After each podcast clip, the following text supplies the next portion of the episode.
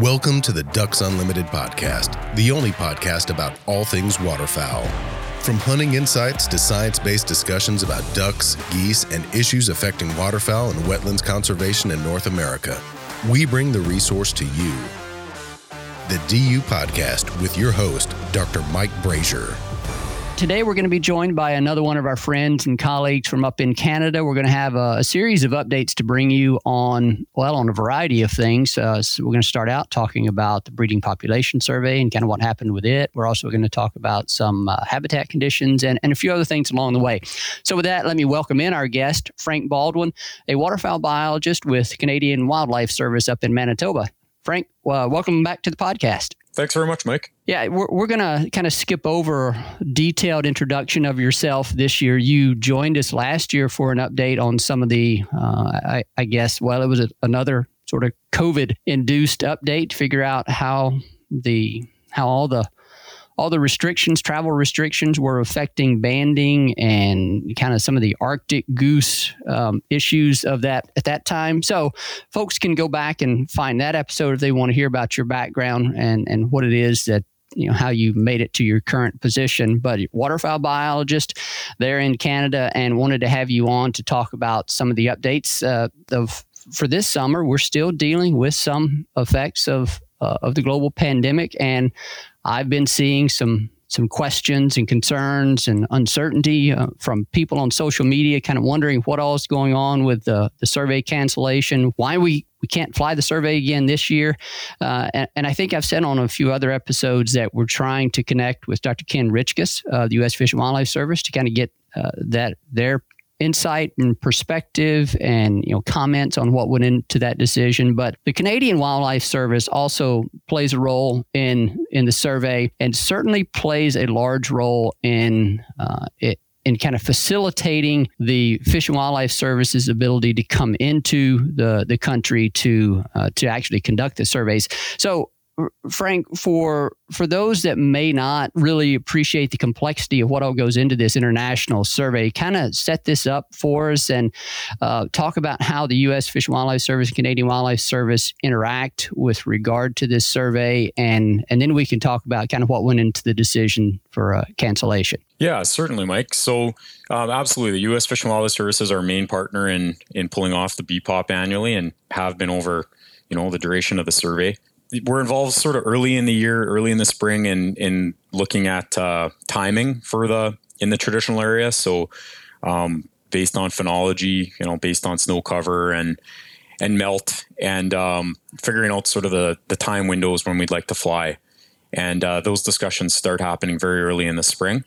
And then there's uh once those sort of dates are are are uh, ironed out, then there's that work that's done on the U.S. side um, to get approvals to come up and, and use the airspace and uh, you know move between the provinces. So typically, um, each each ground crew typically typically is associated with one air crew, and then when those air crews finish up in areas where there's ground surveys in the southern parts of the prairies, uh, they, they then go on and, and move up into the boreal and and northern areas to fly just the aerial you know portions where we don't have ground surveys.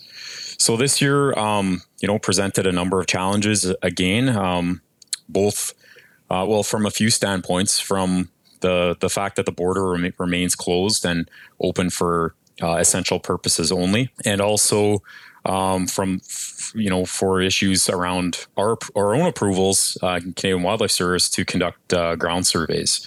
Um, so a variety of issues there um, for us, uh, which involved being in close proximity, you know, using vehicles to um, overnight accommodation, in some cases, movement between provinces. So the crew that we have in southern Manitoba, we also covered eastern Saskatchewan.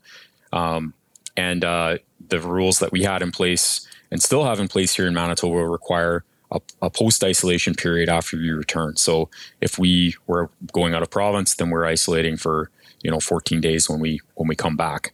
So a number of challenges there, and um, we we uh, only just recently received some good news on the on the uh, side of field work in, in Canadian Wildlife Service in that um, it looks like we're going to be able to start conducting some easy to mitigate field work uh, sometime in June here.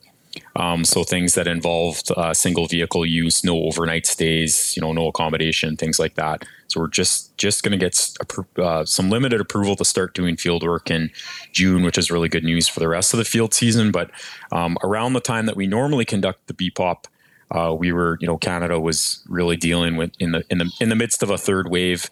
Um, in Manitoba here, we still are. We're sort of just coming off the peak of our third wave. So there was a number of things that conspired to really, uh, yeah, prevent the running of the BPOP for the second year in a row. Yeah, so Frank, I want to go back a little bit and take people back to the early months of this year uh, in and, and kind of allow them to see it at least the way that I did, because that was the question coming into this year is are we going to be able to conduct the survey? I know everyone was hoping that we would be able to. Ken Richkus last year when we spoke with him certainly shared that that sentiment that yes, we intend to conduct the survey next year, assuming that we have the pandemic under control to a point where we can do those types of activities.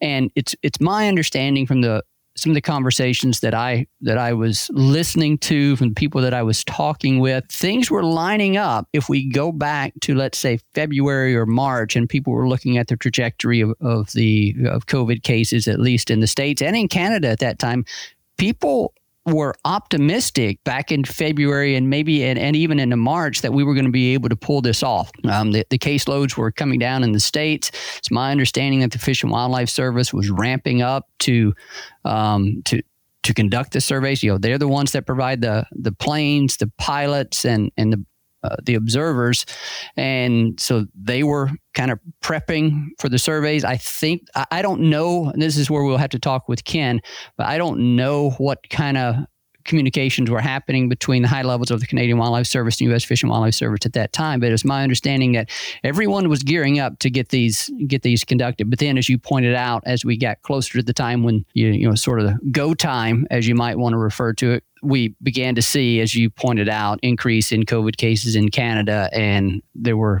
was not going to be any kind of exemptions given to the U.S. pilots and biologists to come into Canada to do that.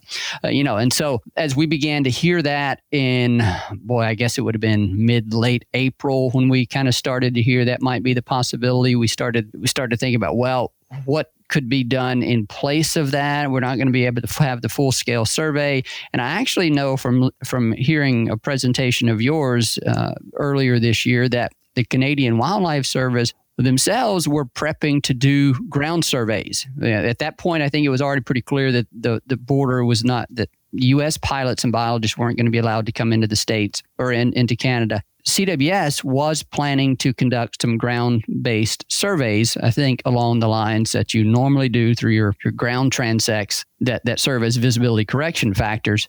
But things got so bad COVID wise there in Canada that you couldn't even do that, right?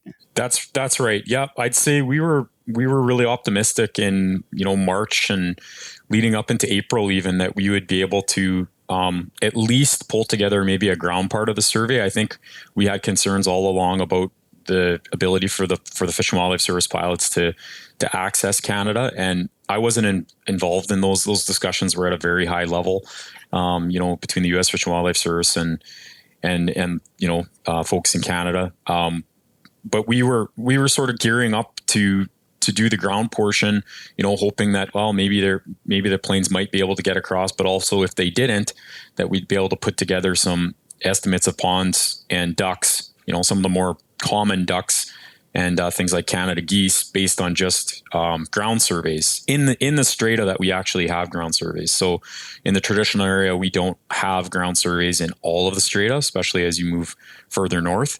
Um, but we did some work uh, earlier in the spring to look at our ability to produce estimates and how they correlated with the aerial estimates, um, and they were they were fairly good. You know, they're they have more variance associated with them, but they're fairly good. And um, so we were we were gearing up, uh, uh, you know, to do that work. So we were we were um, getting staff in you know position. We were getting pro- our protocols ready, and right about that time is when um, you know, the variants uh, became a really big part of the equation in the pandemic, and and uh, and you know many places were seeing their case numbers increase, and and that's and we still didn't at, at that point we still didn't have approval to do field work, but we were working on the protocols to get approval you know, when it became clear that it just simply wasn't going to be possible.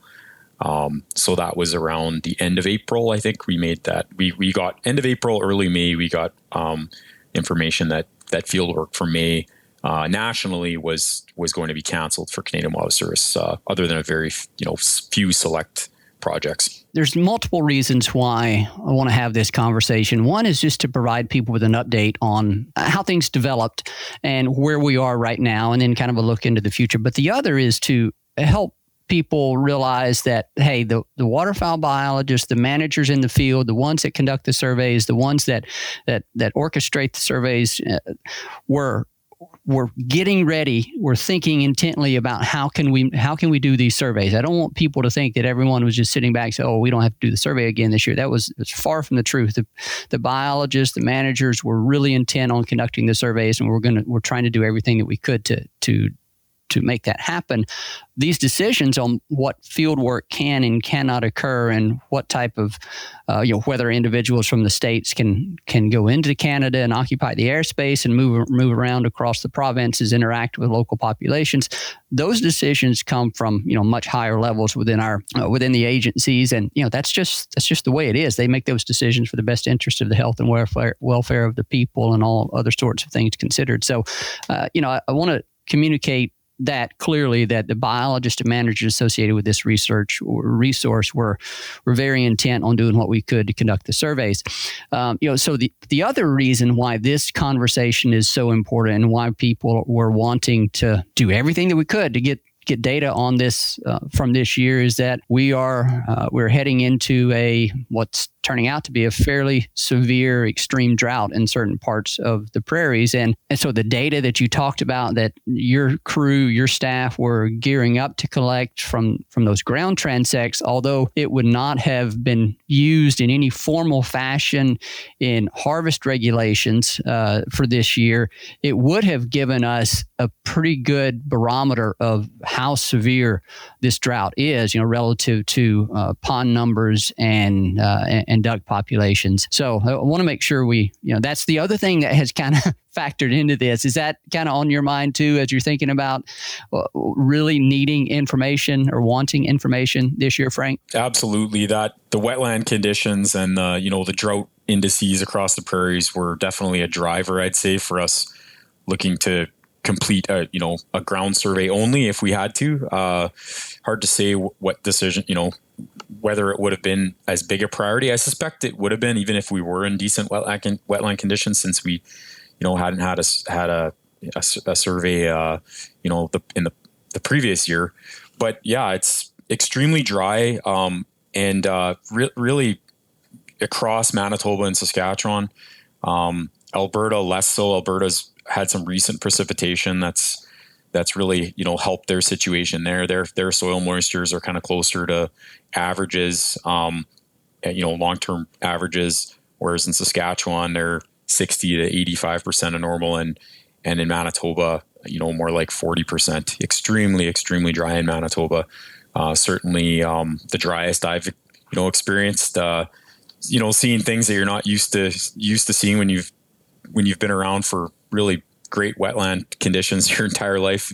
Uh, you know, the the sky and some days is sort of yellowy brown from all the dust that's stirred up, and ponds that are supposed to be permanent and never go dry or are dry. It's uh, extremely dry in Manitoba, especially. Frank, was it you that was telling me about uh, seeing dry ditches t- takes you back to your childhood when y'all would go out to the ditches and and harvest topsoil and bring it back to your garden. Was that you? Yep. And that you had it had been so long. This is like the first time you've seen that since your childhood because the you know the lack of precipitation is allowing the the roadside ditches to dry up and expose some of that sediment.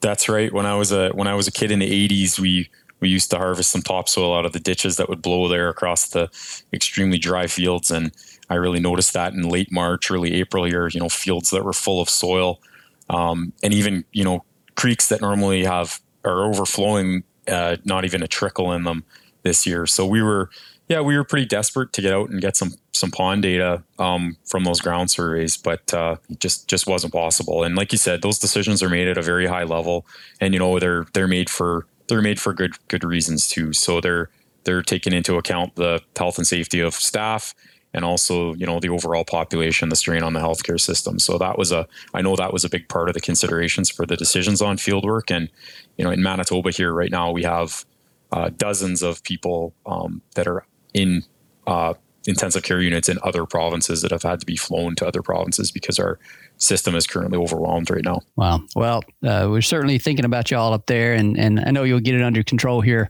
here pretty soon with the vaccines rolling out. And I, uh, you know, I have I have family that live in in Ontario as well as Manitoba, and so we're in contact with them recently and kind of get updates on on how things are going. And um, yeah, it's you're going in the right direction. Um, hit a pretty big speed bump here recently, but uh, confident that things are going to start improving. Uh, they, they certainly have down here in the states, and um, as we were talking before we kind of started recording, it it's a good feeling to be able to resume some semblance of normalcy, and look forward to you all being able to experience that as well. Uh, I, I wanted to. I wanted to, uh, I guess, yeah, so we're without any kind of habitat, large scale habitat population data for the second year in a row. Uh, across the major breeding areas for waterfowl here in North America. There will be some data collected from individual states in the U.S., and I believe the Fish and Wildlife Service is, is going to be able to conduct some of their surveys in Alaska. Uh, we'll talk with Ken Rich Ken Richkus about that, hopefully. But uh, yeah, we're we're starting to get back some of that data. It's not not full scale the way we wanted to this year, and obviously we're missing the big piece in terms of the waterfowl breeding population and habitat survey. But um, from a harvest regulation perspective, we're going to talk to Ken about this on the U.S. side, but from the Canadian side, um, how does like so I know on the U.S. side, the harvest regulations for this upcoming year, 2021 into 2022, they have already been set here in the states because they they were set based on predictions from last year, pond and population level predictions last year. So the drought that we're seeing right now, the lack of data that we're seeing right now, is going to have no bearing on the upcoming regulation on the regulations for the upcoming hunting season in the states. What about in Canada? I know y'all use a little bit of a different system, but tell me about that for people that may be interested. Does this, how did this affect your uh, harvest, your, your waterfowl regulations? Similar to the US, our regulations are set here for this coming fall, and uh, we have a biennial process for setting harvest regulations for for migratory birds. So this coming uh, December, um, we have uh, regulatory proposals that um, go through a uh, uh, review process and then through a public consultation period. And those regulations are for um, the 2022 2023 hunting seasons. And um, that will, so that, so that that's happening this coming winter.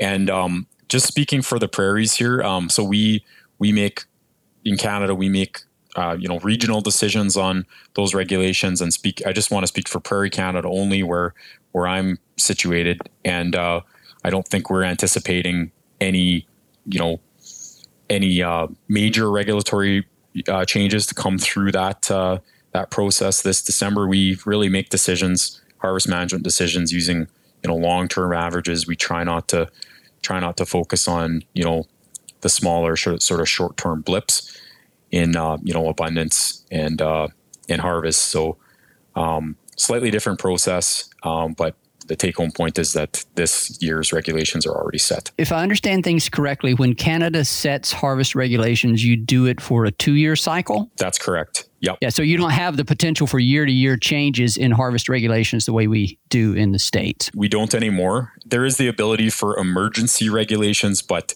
uh, I don't think that uh, I can't think of a scenario where you know there would be a, uh, an emergency regulation for harvest management. What happens next year or over the coming year is obviously going to be of great interest to a lot of people, uh, waterfowl hunters as well as waterfowl managers, and that's something that we'll keep. Uh, keep our finger on the pulse of and have some people on to talk about that. Um, how are we going to be setting regulations for next year whenever we're missing two years worth of data? I know those questions are running through the heads of a lot of people.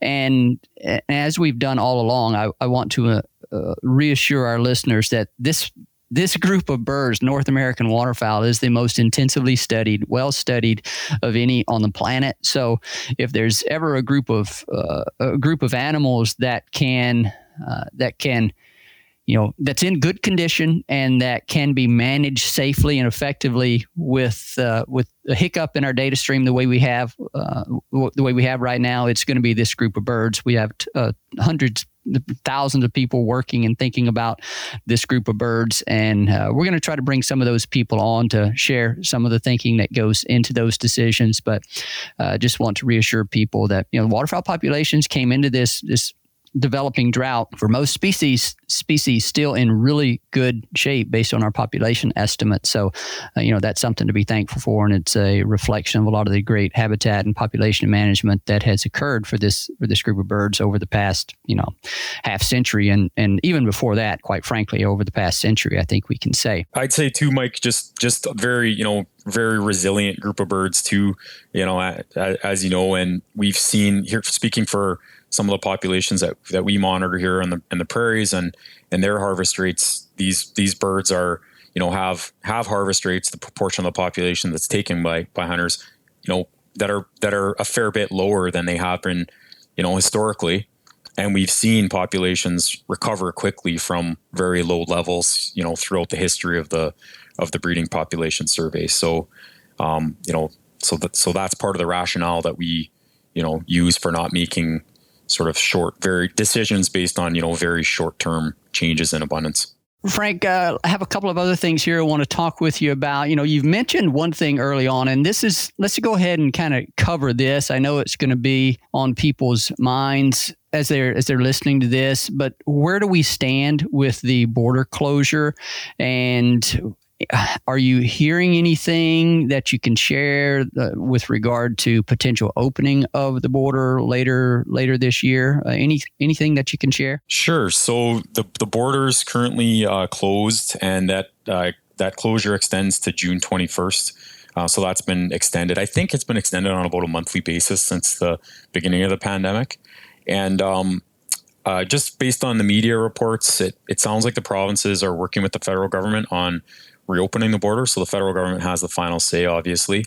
Um, but the timelines, people are speculating, but the, the, the timelines are really unknown and and uh, you know are thought to depend really on vaccination rates in both countries. So just to give people a, a summary of uh, of that, um, currently in Canada, about fifty nine percent of the population has um, one dose and in, uh, in the U.S. it's uh, 51%, and uh, and the U.S. has a much larger proportion that are fully vaccinated, about 41%, whereas only six percent here in Canada. So, um, it, the media reports really focus on getting those vaccination rates up, and and that being a really a key part of opening the border, and that's that's really important for you know the next phase of field programs that we have coming up, which include um, preseason duck banding in Prairie Canada, where you know, a large proportion of the mallards banded in Prairie Canada are banded by U.S. crews, you know, be they Fish and Wildlife Service or, you know, the crew, crew that normally comes up from the Mississippi Flyway. So, um, so, so we're hopeful to see some movement there um, in time for that work to begin in early August, but uh, the clock is definitely ticking. Frank, I want to go back to something you said regarding vaccination rates, and, and this is, you know, normally we wouldn't do this, but because normally we wouldn't, you know, see, uh, look to talk about something of this nature, but but people have become infatuated with statistics and data and science over the past year. So you said something that may jump out to some of our listeners here in the states. I think you said the percentage of the population in Canada that, that has received at least one dose is over fifty percent, but the percentage that has received two doses is down around six percent. Did I hear that correctly? That's correct. Yep. So that is that's the thing that would have jumped out to people here in the states because we never saw that disparity in the percentage that uh, had been received at least one vaccine and those that were fully vaccinated. And so I want to kind of explain that if if that if people are scratching their head on why that would be. And if I remember correctly, it's because Canada sort of took a different strategy, recognizing kind of the some of the limitations you were having and struggles you were having in getting access to uh, a large number of vaccines or whatever the challenges might have been with the vaccine administration, you know, protocols there.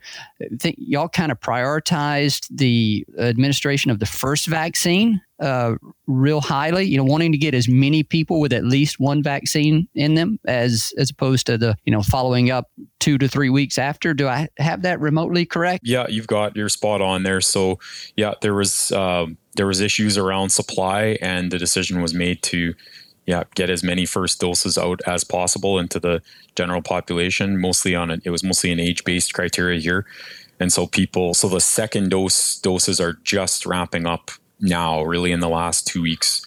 Um, so even even you know senior citizens here that didn't have any kind of prior health issues, they're just starting to get their second doses like now. So, and then that's the second phase is expected to go much much quicker than the first phase, just based on supply. So, you know, we're we're hearing kind of projections that everyone should be eligible for a second dose. I think by I think they said by around September well, I'm sure a lot of people here in the States would like to see that date moved up to about July. because, Especially the duck hunters. Yeah. That's right. That's right. People hear September and they're doing the math and they're thinking, okay, well, it's not until two weeks after you receive that second dose that you're considered fully vaccinated. And, you know, so those decisions roll from there. So it's going to be cutting it close, I think, is, is what a lot of people are going to be calculating in their head right now. But uh, yeah, we'll continue to keep an eye on that and, and hope for the best. Now, I, I did want to transition here real quick uh, because you did reference this and talk about implications of the border closure, travel restrictions, and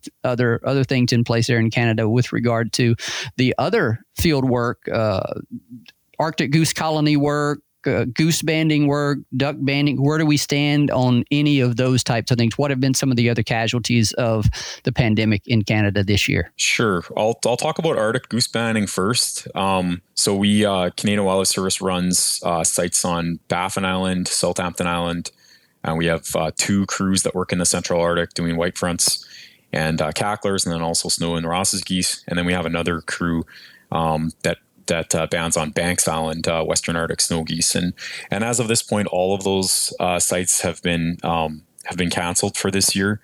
Um, variety of factors uh, held out a little bit longer in the Central Arctic um, and on Banks Island, hoping to be able to um, get a, a uh, northern-based uh, crew from our northern region to do that work. So there's a lot of issues around the logistics of working in the north, obviously, and also around traveling there um, during during COVID. So uh, both pre-isolation periods that are mandatory and also post-isolation, depending on when you're where you're coming back from, and also um, you know a lot of discussions that happen with communities around approval to and to, to, to travel through their communities. So um, on the way to some of our re- remote field camps, we have to go through some of these remote communities, uh, which which have um, you know, not the same access to healthcare that those of us that live in southern Canada have, and um, and and also uh, you know the risk that if something you know if there was an emergency or something, we'd have to go back to that community, and and so um, the decision to, to cancel those programs really was it was multifaceted, but we were really respecting the wishes of some some of those communities that we not travel through there to do this work. So that'll be the second year that we haven't um, banded Arctic geese which is a concern for us. Um, right now, um, we're looking at the possibility of of banding snow geese in northern Manitoba, so that we can at least band some mid-continent snow geese. So, this is a site that Rocky Rockwell has has you know run for years at Lapérouse Bay. Rocky can't come up this year, um, depending on what our guidelines around fieldwork are. So around you know being having multiple people in helicopters and um, staying you know with each other in field camps uh, we're gonna we're looking at maybe trying to do that work because we could run that out of Manitoba with a crew that doesn't have to go through any other communities. And it's thought that Churchill will probably be open by the time that work happens because it is a tourism hub. And um, and then just speaking for Manitoba and Ontario, those provinces are um, thought to be able to continue to run their subarctic uh, Canada goose banding. So Northern Ontario, Northern Manitoba, uh, interior or, or southern Hudson Bay population geese that looks positive for them to be able to do that work. I can't recall if we've had an episode where we talked about this or not, but banding data is it's it's always been important for a whole variety of uh, reasons and ways in which we use it to understand waterfowl population ecology and and movements. But increasingly, banding data and band return data are are important for estimating population size for some of these species of, of birds. Uh, Arctic, nesting geese being one of the best examples at the moment, using a method known as the Lincoln-Petersen uh, estimate. And we're not going to get into that here, but just to, to point out, that's one of the additional reasons why uh, lack of the ability to band the band geese this year is of is maybe of heightened concern, and you know that's gonna that's gonna create some pretty large. Uh, confidence intervals around those population estimates for these years, I would imagine, maybe for a couple of years into the future, as we have limited data during these uh, limited, you know, bands out there from these cohort cohorts of birds. But uh, if I understand correctly, uh, Frank, uh, there would be every intention to resume those uh, snow goose colony studies and banding operations, Arctic goose banding operations in future years once uh, once people are able to move around, right? That's right. Yep, we'll, we're looking forward to getting back to the normal slate of, you know, banding, and uh, these are tremendous long term data sets. We get amazing information from it, like you suggested. We get the the estimates of abundance. We get the estimates of harvest rate and survival rates, and we also get other information like productivity from you know, looking at the age ratios of the of of bandings in areas where we're banding breeding flocks. So some of that information we're going to miss. Um, fortunately, there's a lot of great minds and you know in in the waterfowl community that are working on looking at how we can use um, some of the indirect recoveries of bands. So uh, birds that were banded in prior years and use uh, that information perhaps to produce uh, Lincoln estimates in the absence of uh, you know, annual bandings. So one thing we, we're not used to having gaps in our banding um, data, but it's become a an issue for a lot of waterfowl populations, and and it's uh, forced some really bright minds out there to look at uh, you know some of the alternatives to how we can to, to, how we can estimate things that we in a fashion that we may not have uh, you know needed to in the past. That's a great point, and it's another opportunity here for me to uh, to to point out that uh, the collection and use of monitoring data for waterfowl habitats, waterfowl populations is of utmost importance to the waterfowl management community and our ability to make wise decisions on harvest regulations, uh, habitat management considerations, habitat conservation efforts, where and when, and all those. I mean, it's, there's a number of ways in which all these data sets can come come to play, and it's an important it's a re- reminder here that waterfowl hunters play a very crucial role in, uh, in, in providing those data through participating in harvest surveys, through reporting your bands, all of those types of activities that you're asked to participate in. Uh, we we always and always will encourage you to do so because that data is vital to the effective management of waterfowl populations, and it's why we've been so successful through the years. And if we lose that, then we begin to erode our ability to make some of those really wise and confident decisions. So, uh, thanks to everyone out there for participating in those programs. What about uh, duck banding uh, later this year. Uh, Frank, where do we stand on that? We're still a few, uh, maybe, is there some time left to make some decisions about whether we're going to be able to um, to to do some duck banding in Canada? We are optimistic about duck banding. We were able to ban ducks in Saskatchewan and Manitoba last uh, last August, um, and uh, we're looking to run up to five duck banding stations in between Alberta, Saskatchewan, and Manitoba. We're hopeful that the Fish and Wildlife Service will be able to come up and run their normal suite of sites. Um, I'm not too sure what their their timelines are or their drop dead dates are, but um, I know they shifted some of that effort into uh, refuges in on the U.S. side of the border last year, and and we're fairly nimble from that standpoint. So, I, I, yeah, like I said, I'm not exactly sure what their drop dead date is, but it's it's probably creeping up. There's a lot of work that has to be done, you know, around logistics, accommodation, equipment, for them to come back and run their normal sites here. So, uh, but yeah, we're we're we're optimistic we'll be able to do it again. Um, and uh, we do have some challenges this year. The same drought conditions can make banding challenging. Some of the traditional sites that we that we use um, are going to have really low water conditions, or some of them will probably be, be dry. And um, when we get that low water, it makes those sites really attractive to teal. And in our experience, that can really create some issues catching mallards, which are you know target species. So teal get into these shallow uh, shallow wetlands and they fill the traps early, eat all the bait, and and then we find ourselves having to move sites quite frequently throughout the year. Yeah, that's one of the things that a lot of folks probably don't uh, would would have never occurred to them that you could have too many ducks of one species that would cause a problem for your banding operations. and when you are when a lot of your harvest regulations and uh, decision processes depend on data from one particular species or you know several focal species, mallard certainly being one of those, uh, those become the birds that you have to target for your banding operations, and teal can sometimes throw a wrench into that. So interesting little uh, factoid there for people to realize some of the some of what happens in in the waterfowl management world. Let me ask you this: you might have mentioned this, and I just uh, it it just flew by me. Did did y'all band ducks in Canada last year? Were y'all able to get out and do field work, or was it totally shut down? Yes, no, we did. We, were able to band. Uh, I think we got approval for field work on August fifth, so it was it was quite late in. Uh, normally, we're pre baiting in late July. You know, getting getting birds on site, scouting locations in late July. This year, we couldn't get in the field until August fifth, or sorry, last year we couldn't get in the field until August fifth. So we had a fairly compressed season. Uh, we did over over a thousand mallards between Manitoba and Saskatchewan, and and lots of teal. And uh, typically, we have at least one site in Saskatchewan that really focuses on northern pintails, and um, they switched over to focusing on mallards this year just because of the the timing and and, uh, I think some of their sites had lower numbers of pintails than than previous years too. So I think they they normally target teals a little bit earlier, or sorry, uh, pintails a little bit earlier. Um, but yeah, we did. We were able to run a couple sites last year. Sounds like there will be banding, duck banding later this summer. I know there will be on the on the state side.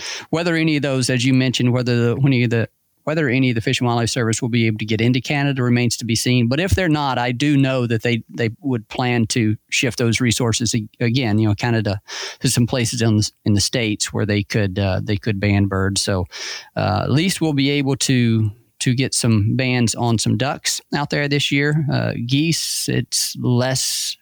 It's not going to be as productive as we normally, um, you know, in terms of banding operations that you mentioned.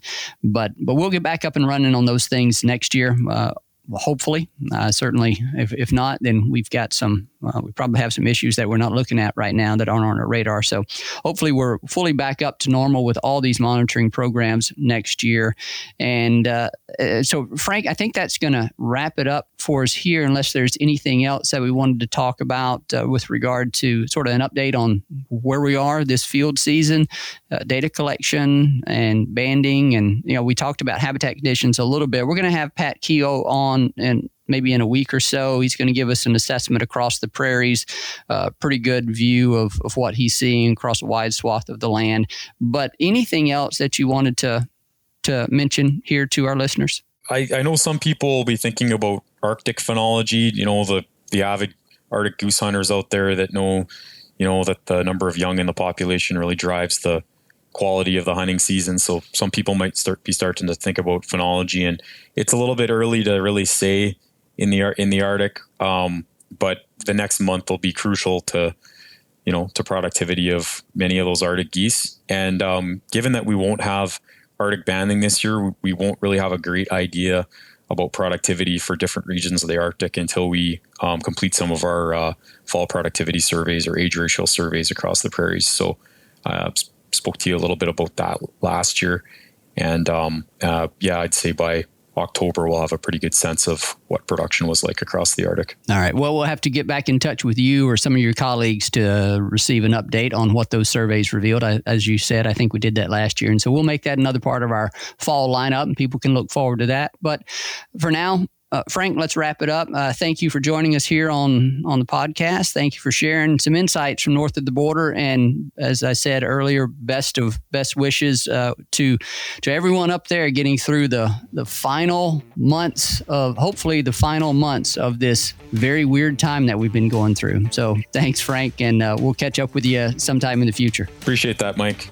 Thanks a lot. Enjoyed it. A special thanks to our guest on today's episode, Frank Baldwin, a waterfowl biologist with the Canadian Wildlife Service stationed up in Manitoba. We greatly appreciate his insights on everything from uh, the population survey to uh, to the border closure and kind of what we may be looking at with that this year and hopefully getting that opened up. Uh, as always, we thank our producer, Clay Baird, for the great work he does with these podcasts. And to you, the listener, we thank you for joining us, sharing your time with us, and we thank you for your support of wetlands and waterfowl conservation.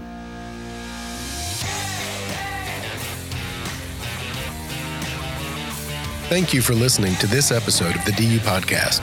Be sure to rate, review, and subscribe to the show and visit www.ducks.org slash DU podcast for resources based on today's topics, as well as access to more episodes. Opinions expressed by guests do not necessarily reflect those of Ducks Unlimited. Until next time, stay tuned to the Ducks.